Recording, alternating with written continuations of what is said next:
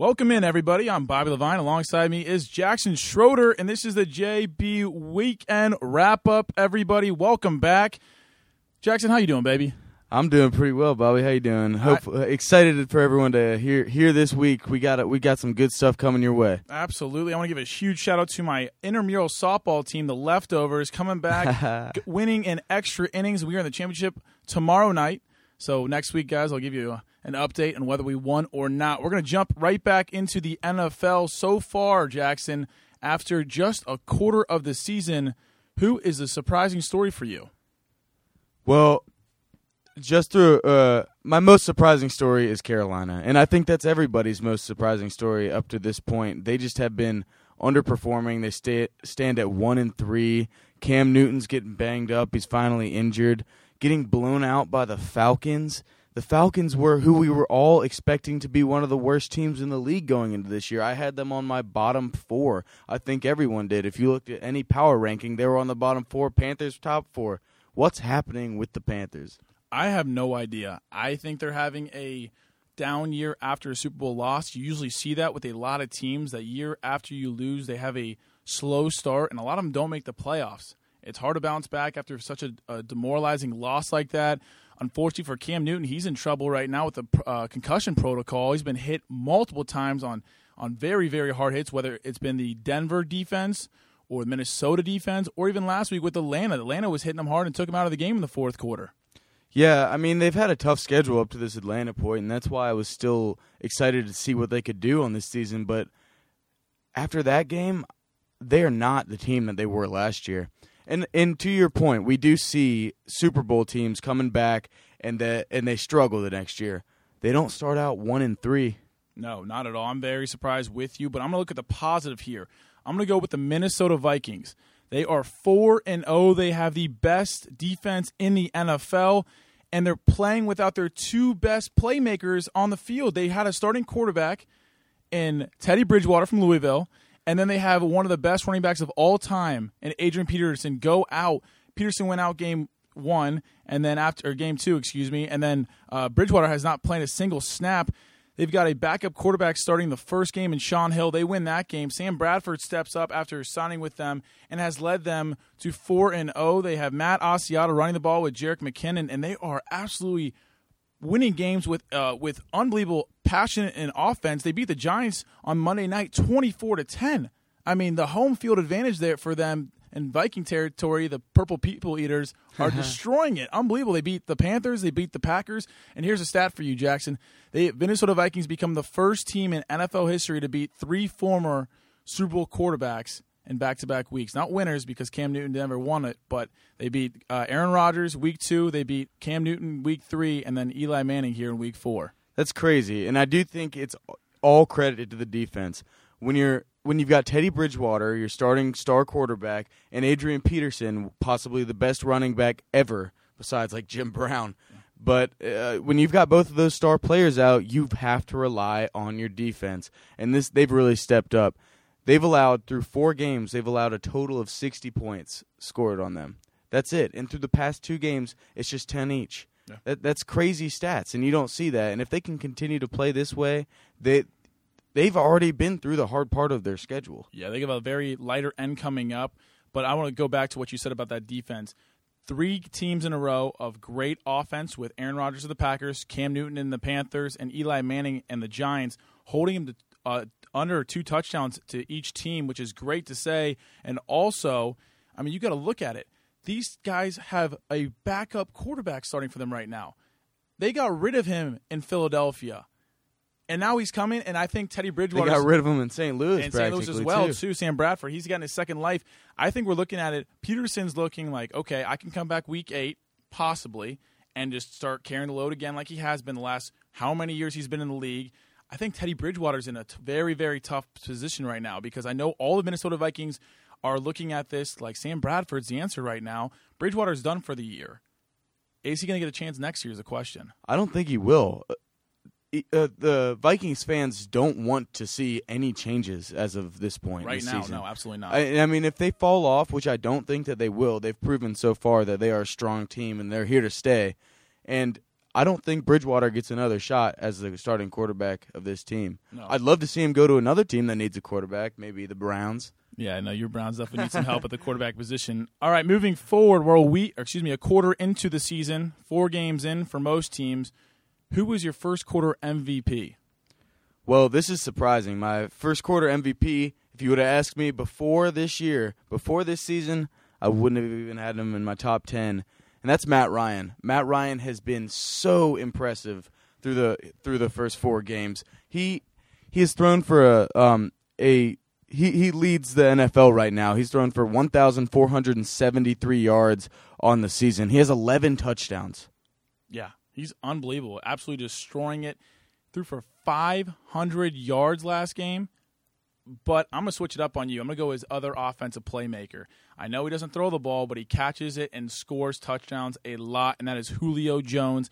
Put up an outrageous number last week against Carolina 12 receptions, 300 yards on the dot, one touchdown. He is one of six receivers all time to ever receive over 300 yards in one single NFL game. He caught for over 100 against Oakland.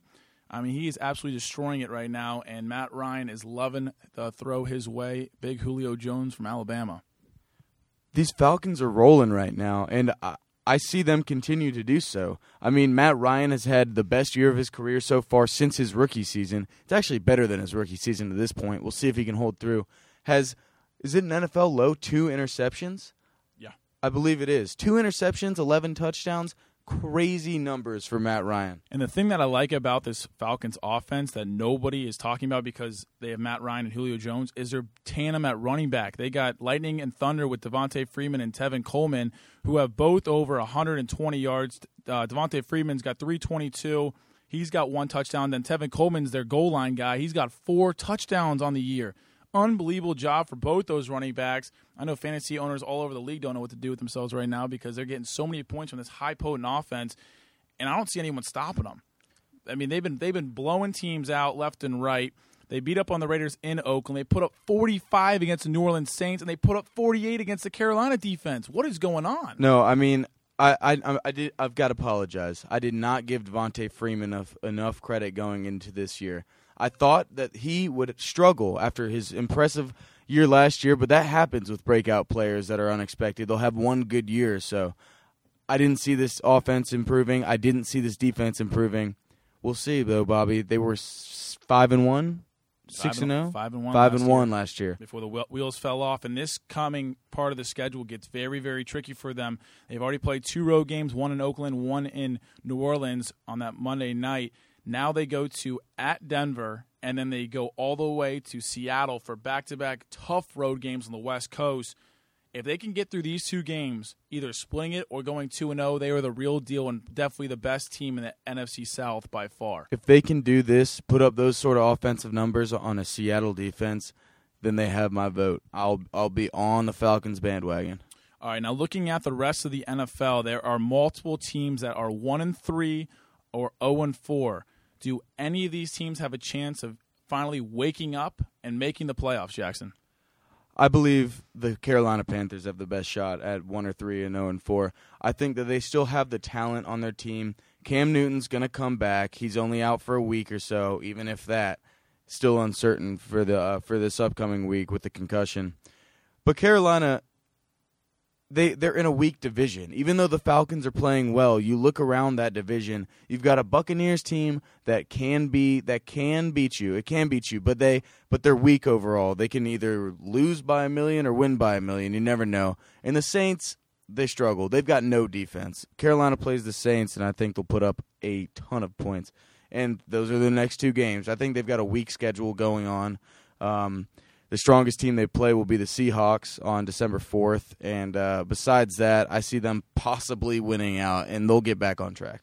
All right, I'm gonna switch it up. I'm gonna go with the Arizona Cardinals, who started also one and three. They lost to the Patriots at the Bills and against the Los Angeles Rams, who are outstanding so far at three and one.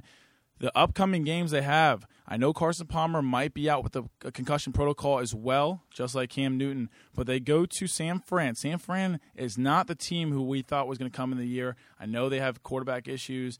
I mean, I don't know if anyone even had them being any good, but No. they should get the win in San Fran, and then they go back home and play the New York Jets, who are also one and three, and that should be a do or die game for both those teams before they start getting to the meat of the schedule. But if Carson Palmer can come back healthy, they have an unbelievable offense. They got players all over the place, including David Johnson, the running back, who has already 300 yards so far. And receiving core, they've got one of probably the deepest out there. Larry Fitz, John Brown, they got Michael Floyd, and Jaron Brown. They got guys all over the place that can catch the ball, even their tight end, Jermaine Gresham. So we have to watch out for them. That's right. And without that one game in week three, Carson Palmer would have still a good touchdown to, interception ratio. Right now, he stands at six and five. Could improve. He's got a, a 1,150 yards on the season. He could stand to improve, but he has the talent and the and the utilities to get rolling. And the Cardinals have a viable chance too. Okay, so any team in the NFL, this can be a four and zero team, a three and one team, a two and two team, one and three team, or an zero and four team. Anyone pressing the panic button right now for you? Well, if I was the Arizona fans, I would be pressing the panic button. I I don't like I don't like their chances. I could see it. I could see it, but people were expecting them to be in the top 4 this year. And they they were expected to go 13 and 3. That was what I kept hearing over and ever over again every single NFL preview I had read. And guess what? They've lost 3 already. So you think they're going undefeated?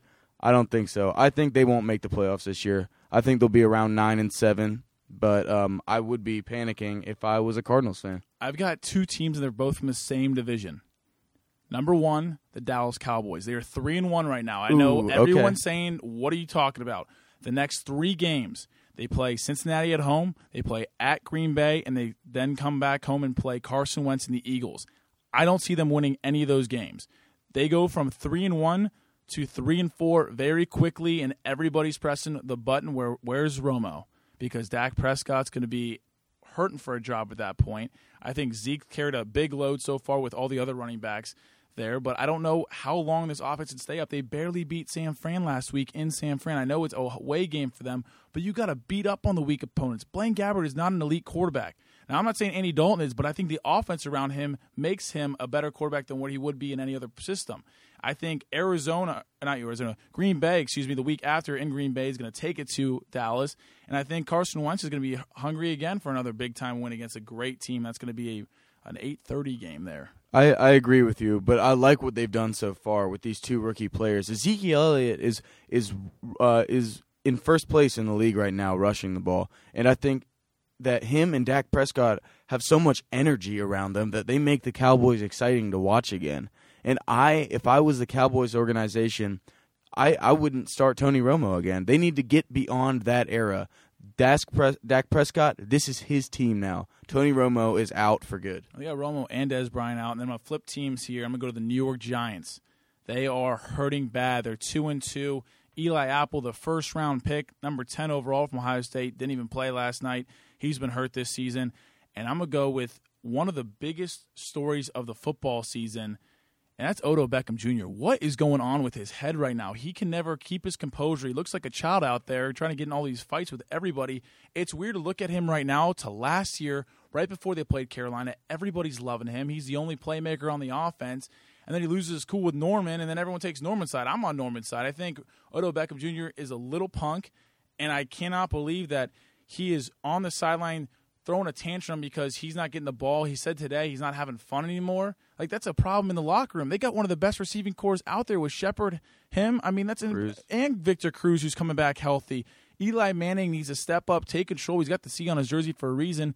You have Manning on your jersey. That means you're a huge player on the field. Do something about it.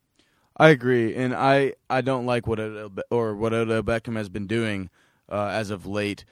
I would compare him to one of those childhood stars, you know, like a Disney star or something, where they have so much fame early on in their career, and then they struggle a little bit, which is what he's doing right now, and they start to throw temper tantrums, and that's what he's doing. He's just losing his cool. He needs to keep his composure, grow up a little bit, and be, and become a veteran player in this league in the years to come. Absolutely. So now we're going to switch topics here. We're going to switch to the MLB. Playoffs are starting tonight. Right now we have the Toronto Blue Jays are playing the um, Baltimore Orioles, excuse me. And then tomorrow we have a unbelievable pitching matchup between possibly two Hall of Famers.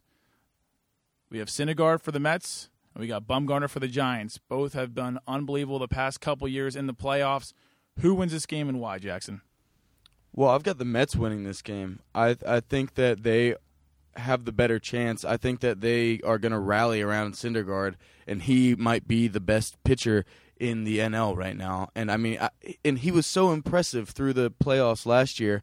I, I, this Mets team has overcome so many injuries to get to this point that I think that they're going to take this confidence and this mentality to get back to the World Series. I see them making a good playoff run. I see them beating the Cubs, beating the Cubs again. Let's say that. Really, you're going on the edge and say they're beating the Cubs? I'm saying they're beating the Cubs. Listen, listen. Even though they've got Matz and Degrom out right now, I think that they they have the pitching staff with with Syndergaard, who has the ability. Well, I guess you could say this one with anybody, but he has the upper hand. If he's out there, the Mets have the upper hand and will probably win. Bartolo Colon, while he's had his struggles, he's doing really well this year. They've got some young guys, some young pitchers coming up to take place of Degrom and uh, Steven Matz, who are out right now, and I think that they they can fall under Syndergaard's wing, wing and they can start rolling. And I think this Mets team can really do some good things. They've got some good hitters, Cespedes, um, Asdrubal Cabrera. Yeah, no, no, you're not great lying. talent on Absolutely. that I mean, both teams finished 87 and 75.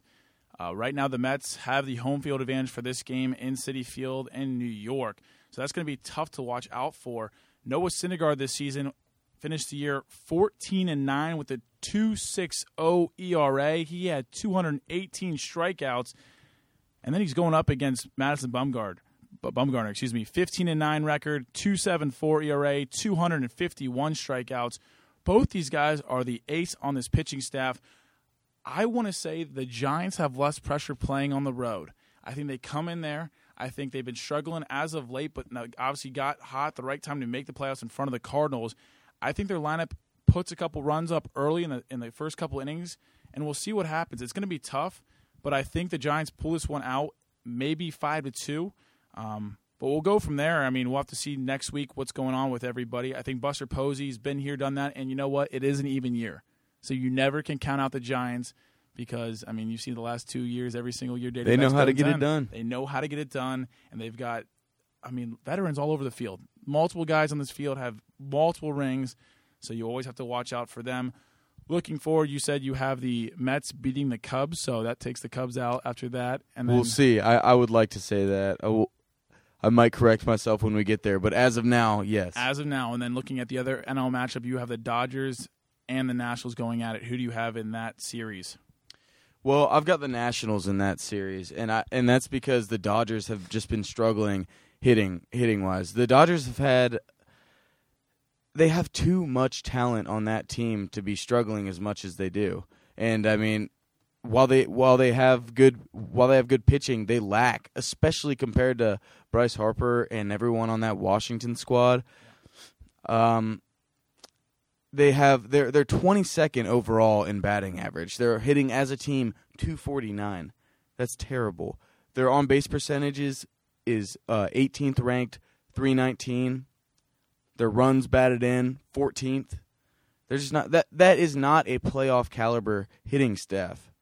All right, well, I'm gonna go with the Nationals winning that series. I think they are the number two seed, so they get the home field advantage for a short series. They have Scherzer throwing the first game, then they got Gio Gonzalez and Tanner Roark. Those are three very very good pitchers, and they got Mark Melancon. They traded for him from Pittsburgh. Great closer to have, and then I got a pull for Dusty Baker, old manager for the Reds. Never got past that first round and then he leaves and everything goes to burn. So I'm rooting for them. I I want to see Bryce Harper do well. I never have been a fan of him till this year. He was on my fantasy team, so I got to tip my cap to him for helping me uh, do so well. And then Daniel Murphy, that guy's postseason bound every year with the Mets last year, hitting so many home runs. And I mean, he just missed out on the batting title behind uh, DJ LeMahieu from Colorado by tenths of a point, but he gets the hits the ball almost 350. So you got to watch out for that offense for the Nationals. Then looking at the Um, AL, uh, who do you have winning tonight? It's 0-0 in the. Uh, I believe it's a No, it's uh, two to two at the two top two of the ninth. top nine. Excuse me. Who do you have winning this game and why? And then who do you have moving on after that? Because they play Texas, the winner of this one.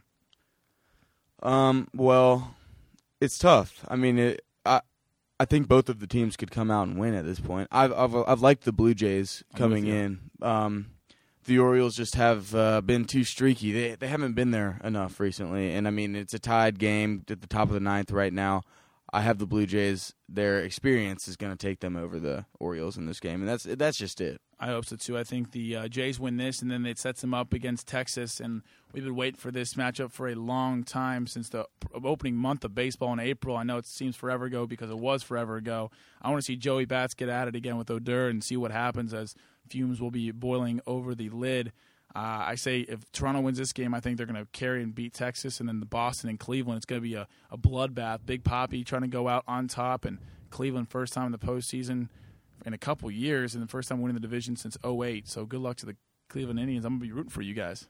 Well, I'm going to go back to the Texas Rangers, and uh, they they flew under the radar this year a little bit. They had the best record in the AL uh, this year. They were the first per- they're the first tra- team to make the playoffs in the AL, and they were just overshadowed by the Cubs and their great regular season performance.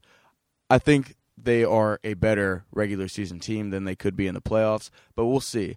As for the Indians uh, taking on uh, the Red Sox here, I've got the Red Sox. Really, you're picking against your team. I'm picking against my team because it's Big Poppy's year. If you look at their hitting stats as a team, they are number one overall in every single category. You got Mookie runs. Betts, man. you got a, unbelievable. runs. You've got 108, uh, 878, excuse me, runs. Their batting average is almost at 300 at 282. That's the first place in the MLB. On base percentage 384, also first place.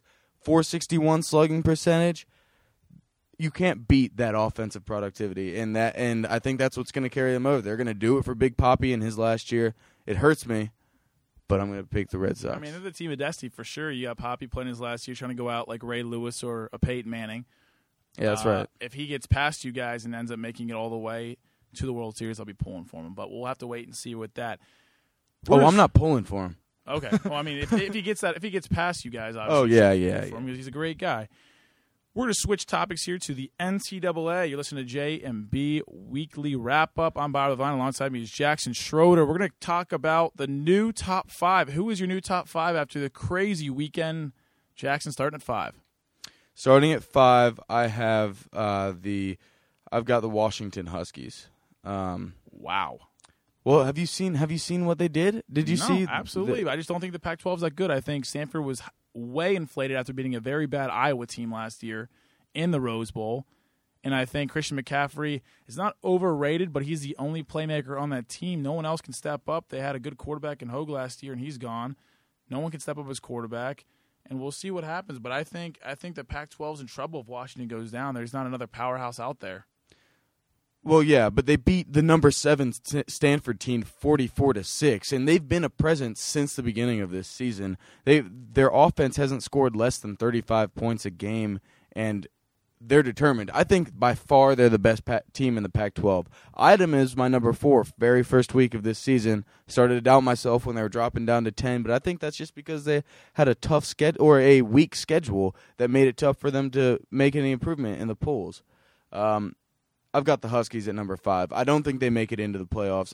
I don't think that they are a great team. I think that there's some teams in other divisions that could be better at them, but you still have th- that that are better than them. Yeah. But you still have them at number five, five and zero, just coming off a win against number seven Stanford, forty-four to six. It's hard not to have them there at number five. Okay, who do you have at number four? Uh, number four, I've got Clemson. Okay. Um, Clemson, that was such an impressive win over Louisville. And it, the tough thing is, is uh, for Louisville, I was saying this earlier, but I think that if if they played that game against Clemson, back and forth at both stadiums, I think that Louisville would win the majority of those games. I think that Louisville has the better team, but Clemson's been there before. Clemson has Deshaun Watson, who knows how to win, especially in his own on his own field. And and Lamar Jackson struggled, but it also showed me that he had some poise. He he threw for one touchdown, two interceptions, but he came back and they all the way up until the end they had a chance there. But Clemson came out as the victor in that matchup, and Deshaun Watson went off, proved he was one of the best quarterbacks, if not the best quarterback in college football right now, and boosted them back up into my top five or at number four. And who is number three? Uh, number three, I have, I have the Michigan Wolverines. Okay. Um, they put up a, a, uh, a very impressive performance last week against Wisconsin. It was a good Big Ten matchup, ending at fourteen to seven. If you watched that all the way through, Jim Harbaugh was fired up as he's always been, and they're they're a strong team. I think they can rally behind this coach, and I think they can rally behind this past win that they had over a strong Wisconsin team. And I don't think that they can beat the Ohio State Buckeyes, but they're going to win out for the rest of the season until they play the Buckeyes. It's gonna be a tough one. Who do you have at number two? Uh, number two, this is surprising. You're gonna like this. You're, you're gonna say Bama, aren't you? I'm gonna say Alabama. I've got Alabama at number two, and here's why. I just if I look at Alabama and Ohio State, I see their schedules and I see what kind of. And neither of them have played that tough of schedules yet, except for maybe Alabama against Ole Miss at at Ole Miss. Um, but that's the toughest game they've played, and a 34 to six win over Kentucky, over Kentucky is not the same as a 58 to zero win over Rutgers.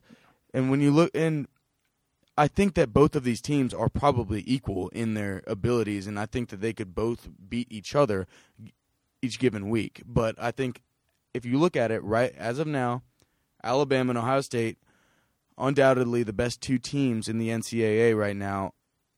Look at the schedules, look at the points. Got to give Ohio State the edge in that one. Absolutely. I'm going to start out at number five with the Houston Cougars. Uh, Oklahoma's battling back now, getting the top 25. They're at number 20 right now at two and two. They just beat TCU last week. I think that win looks more impressive every single week. So I keep Houston at number five. Washington's just behind them after a good win, but I still don't think the Pac-12 is up to par with the big That's three. fair. I think That's the ACC, SEC, and Big Ten.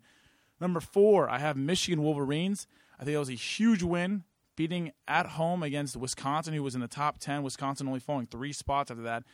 Big Ten football at its finest right there, folks. 14 to 7, defensive showdown. Michigan's kicker uh, needs to improve, though, mightily. They missed a couple big kicks there that could have opened the game up late. And then I got Clemson at three. I think Clemson played outstanding. Uh, I got to tip my cap though to Teddy, or not, excuse me, not Teddy Bridgewater, Lamar Jackson at quarterback for the Cardinals this year. He played really well in the second half after starting out very slow. Cardinals, I thought were going to get blown out, came back and made it a tight game. His receiver had the chance to get that first down to hopefully move the chains and get in the end zone and win that ball game late, but came up a yard short. Just fell. Just I'd like to correct myself on uh, what I said earlier. Lamar Jackson only had one interception and one touchdown, not two interceptions. There you go. Then at number three, like I said, Clemson's there. Number two, I'm going to go with Alabama like you. I think Alabama looked a little sluggish the first quarter against a bad Kentucky team. Ohio State played a very bad uh, Rutgers team, but they did not look. They did not make any mistakes. They looked Except for that one fumble in the first quarter, but that was basically just a strip. And besides that, they just went on. Oh, they they looked flawless. JT threw one interception. That was it, and the offense just went in on all forces, fifty-eight to nothing. I mean, you blowing out a team like that and getting the job done when you need to. They got Indiana coming in this week. Indiana, it's going to be tough because they just beat Michigan State in overtime. Huge win for them, starting out one and zero in the Big Ten. They're getting votes with three in the AP, and then uh, after that, it's going to be the the game everyone's going to be circling up in Wisconsin. Hopefully, we'll see if that's a top ten matchup or not. So that is my top ten. Who's your biggest surprise so far? Well, I've got to be at the, at this week. This week, my biggest surprise was Louisville. I was very confident in them and Lamar Jackson being the best team in the NCAA at the end of this year, and um, they just ran into a tougher, more experienced Clemson team. And Lamar Jackson did keep his posture. He only had one touchdown passing, but two on the ground with 162 yards. But it just is upsetting that they couldn't get it done. Their defense has struggled. I thought their offense would outmatch Clemson's, but Deshaun Watson threw for five touchdowns.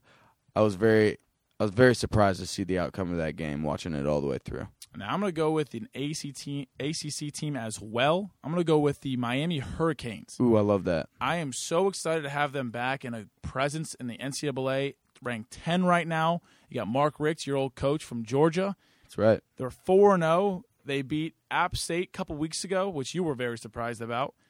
And then they also beat Georgia Tech at Georgia Tech this past week. They have a grueling schedule coming up. They have to play home against Florida State, home against North Carolina. Those are two top 25 teams. Then they go on the road to Blacksburg, Virginia, and play Virginia Tech. Then they play Notre Dame. If they can get through these games and somehow stay unbeaten, expect them to rise very high in the top 10 and possibly be in that playoff picture for the ACC as they can take over that their side of the coastal. I mean, they don't have to play anyone like Louisville or Clemson until the, the ACC championship, so that could be perfect for them. Uh, that would be a top five matchup, but they're both undefeated at that point for sure, and it would be definitely one to be watched for.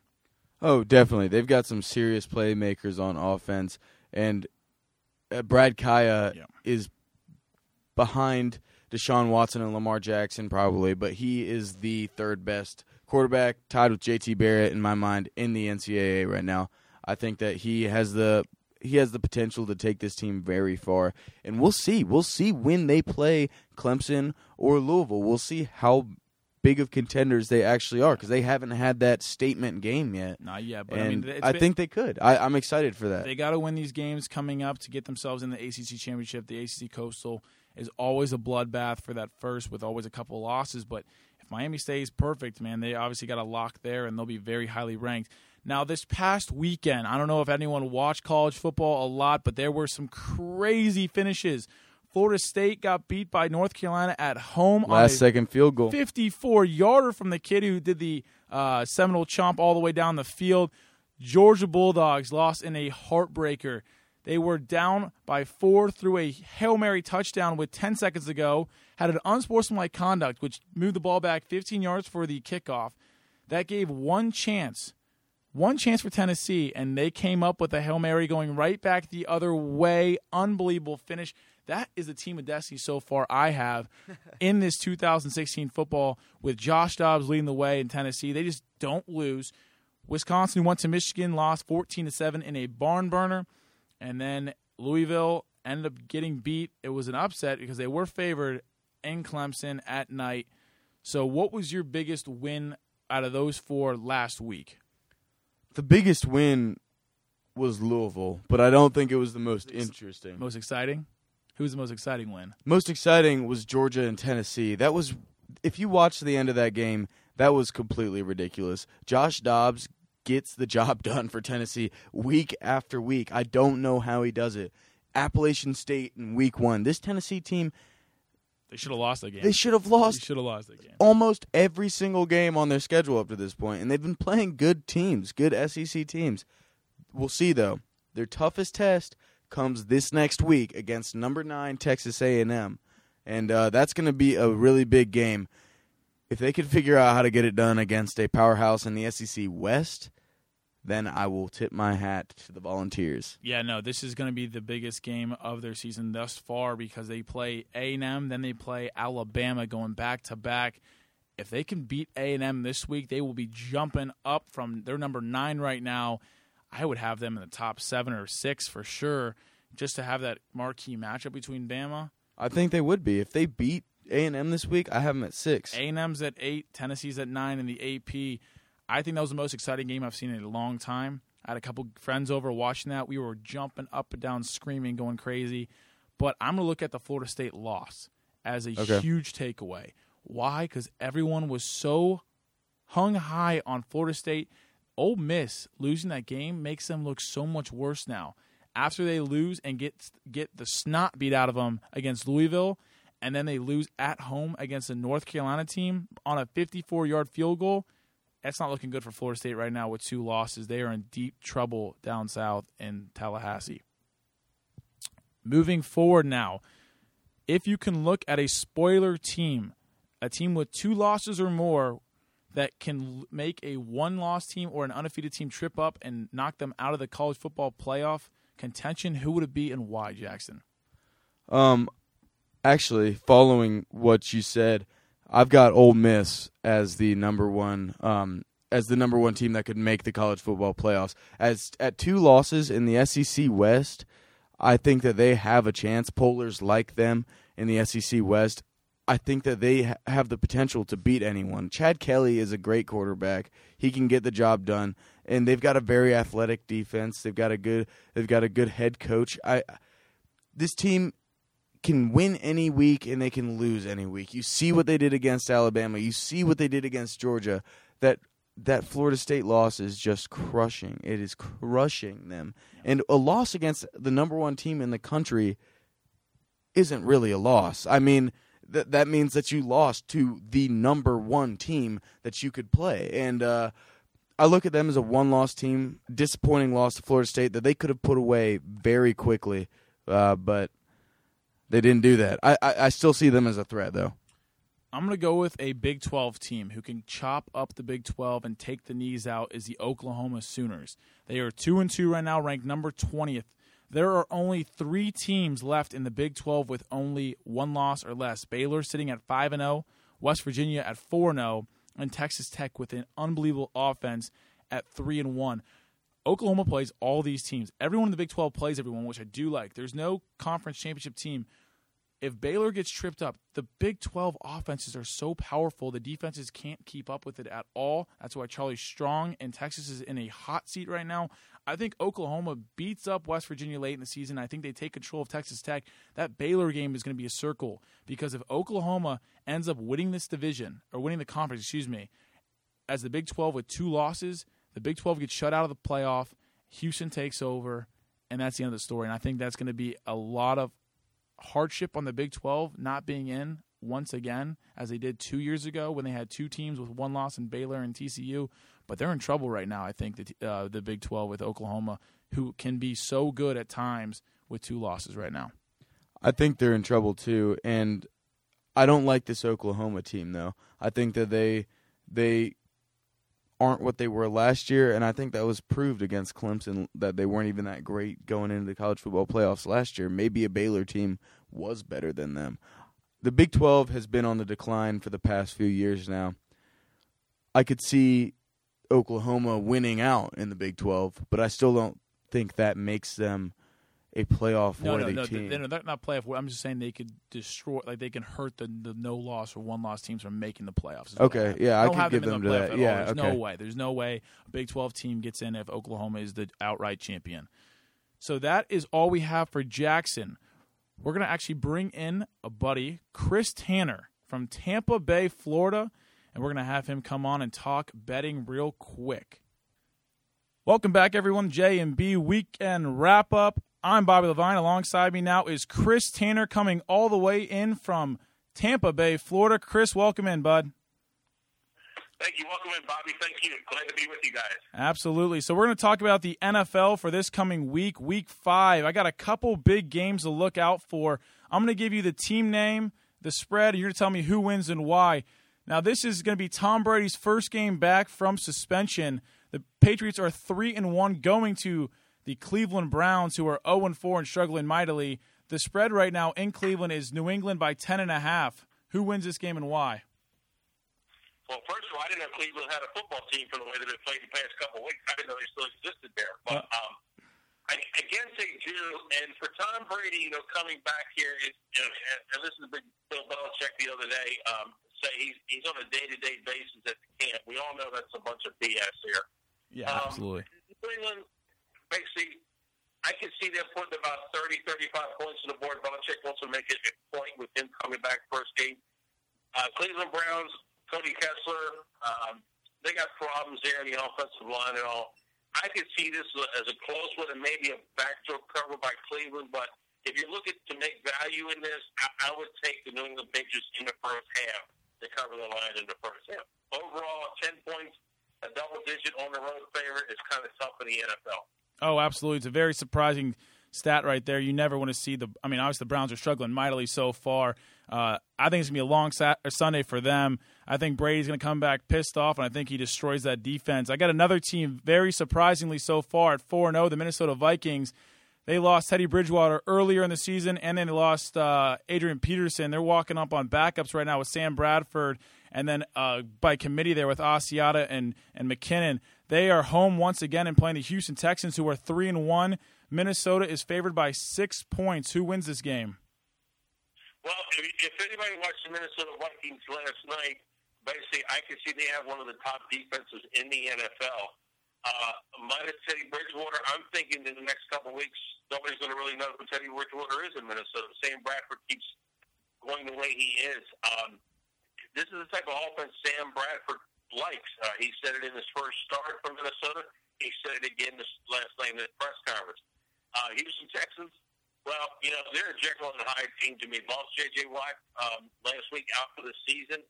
Defense is struggling. They struggle on the road. Uh, high tempo atmosphere in Minnesota. I can see Minnesota getting to cover six points with no problem. Yeah, absolutely. It's going to be tough for the Texans to come in. J.J. Watt losing on that defense is the biggest story of the line so far for that Texans team. They're going to be struggling mightily. I think uh, Bradford picks apart that defense and obviously covers that spread. I got one more game before you could pick your game of the week.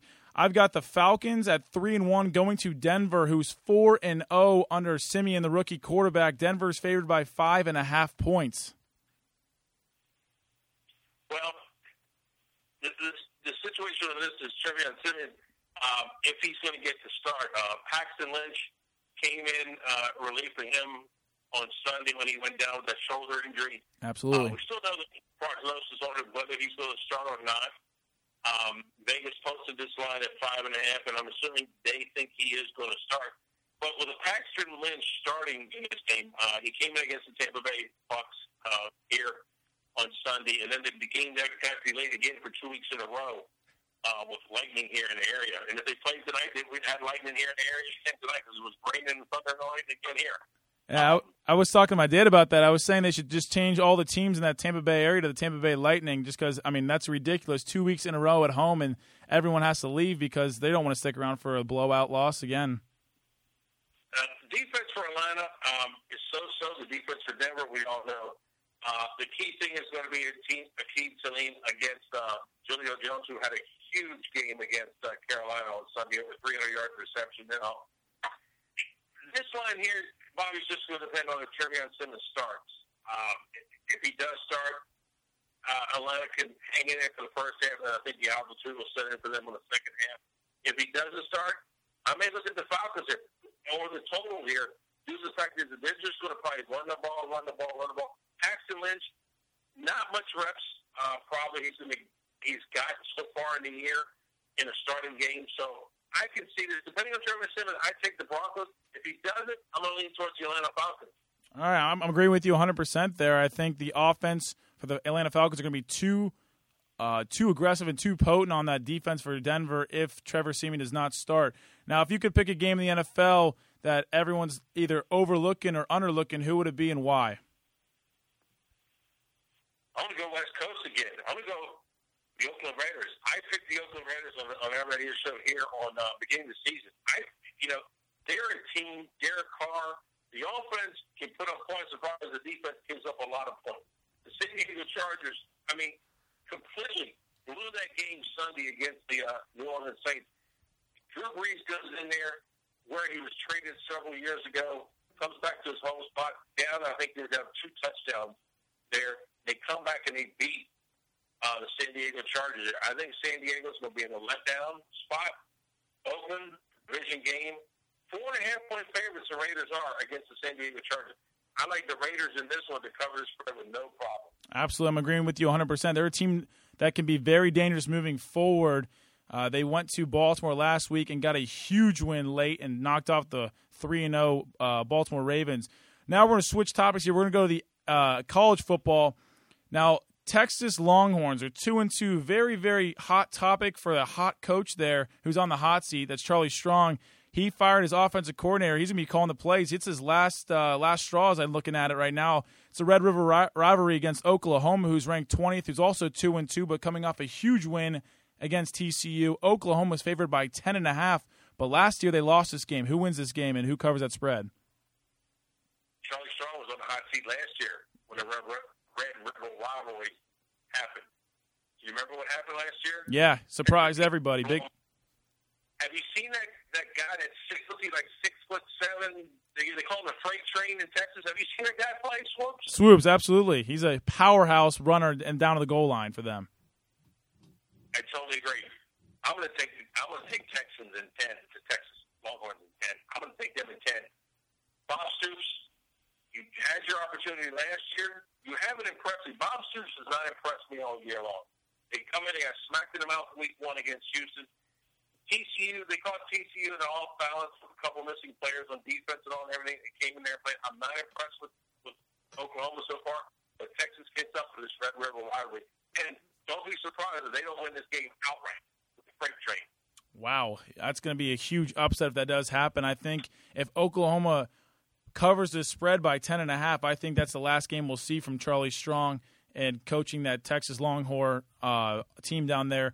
Moving forward to the SEC, Tennessee ranked number nine. Unbelievable win last week at Georgia on a hail mary prayer by Dobbs coming down with it. They're five and zero, and they're playing Texas A&M, who's also five and zero, ranked eight in Kyle's Field at College Station.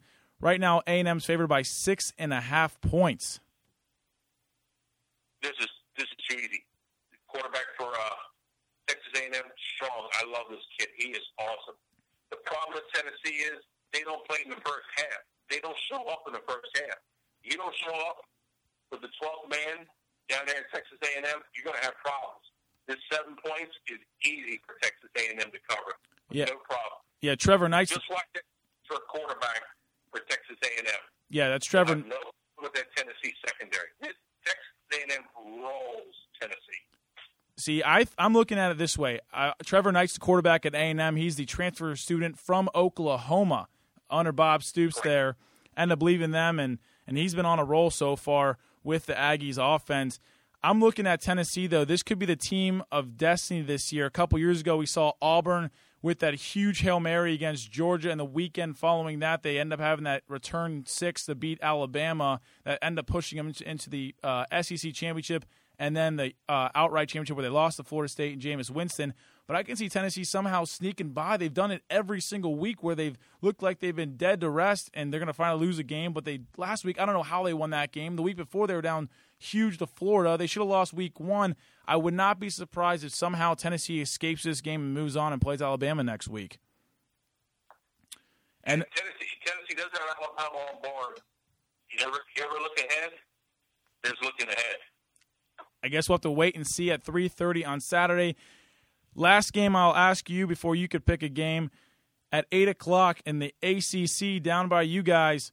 We've got the Florida State Seminoles who are three and two ranked, the 23rd, and then the Miami Hurricanes finally back in the top 10, which seems like forever ago. They're four and zero under Brad Kaaya. They're at home. They're favored three and a half. Are the Hurricanes the real deal this year? They are the real deal, but you have to remember this is still Al Golden's boys. He's the ones that recruited. Mark Richt is coming in and is working with what he got. Next year, Mark Richt will be able to go out and get his own players. Uh, Florida State, they haven't impressed me. They were down in Mississippi, team back there. Okay, impressive. Um, they rolled South Florida. Of course, the first play of the game, South Florida scores. You know, on the first play of the game, they score. Florida State comes back and answers, and then they just punch South Florida in the mouth. Well, last week you're a ten point favorite at home to North Carolina, who is a very good team. Larry Fedora doing a great job there. And you get beat outright. You're twenty one nothing before the seats got warm in Tallahassee. Yeah. There's, a, there's a problem with that defense here. And I, I was speaking to a Florida State alum yesterday, um, and he was telling me our whole problem is defense. The quarterback is so so. He's got to learn to be a little more aggressive and, and learn the system a little more. You can't rely on Dalvin Cook all the time. The Miami Hurricanes, well, they're set. They're ready to go. I need the Canes roll, and we don't have to worry about anything going wide right. No, no, you're right about that one. No, the quarterback of Florida State, Francois, he's played so so so this year. He's had seven touchdowns and only two interceptions. His defense, as you said, that's I've never seen a Florida State defense this bad this early on in the season. Usually they're out there carrying the team just like Jameis Winston, the defense stepped up multiple times to, for him to get back to the playoffs after they won the championship. I'm very surprised, but I'm really excited to see what Miami can do. And in prime time, once again, this is the first time they've been relevant in a long time, and I'm I'm glad that's going to help out the college landscape a little bit. I hope Miami wins this game. We'll see if they can cover the spread. And now you can pick your final game of the of college football for a surprise here. Who do you have, Chris? I got an upset alert. Uh oh. Name it. I will give you an upset alert in the top three. There's an upset alert. Don't say Ohio. Don't say Ohio State. No. Good. Okay. Who, who's your team? That was some- Alabama's on upset alert. Oh, you're putting the Crimson Tide on upset alert. They're going to Arkansas. They're 14 point favorites on the road. Yeah. Okay? I don't care if it's a Nick Saban team or not. This is an average Alabama team going into Arkansas. I know the lead running back for Arkansas was arrested for, uh, I think, public intoxication, disorderly conduct, or something by by campus police. Uh, who knows? That might have been a setup by Alabama. But they have a running back on the bench that is just as good. That's going to come in and play. Bret is going to have this team ready in prime time. Alabama better hold on. It's going to be a long night in Arkansas. I'm going to grab the points in Arkansas. I think it's 14 right now. Yeah. I'm to grab a little bit on that money line, too. Don't be surprised. Alabama on upset alert. No, I'm with you 100%. I've liked Arkansas this whole year. Bret Bielema's finally getting all of his recruits down there. He's built an off or offense built for the Big Ten with so many big offensive linemen. And I don't know if you remember last year when Alabama played Arkansas, and the year before, they've always been tight games. Two years ago, when Alabama went to Arkansas, they won by a single point. I'm with you there. I'm I, if I was the Crimson Tide, I'd be definitely worried. I hope I hope Arkansas can pull off an upset and just flip the entire landscape for NCAA on its head. That is all the time we have this episode. Thank you again, Chris Tanner, coming all the way from Tampa Bay, Florida, the hometown of the Lightning, baby. I mean, you got got to watch yourself down there with all the football going on, and, and got to evacuate the stadium. Hopefully, next week you could join us once again, same time. And again, thank you, Jackson Schroeder. This is J and B Weekly Wrap Up. Thank you, everybody.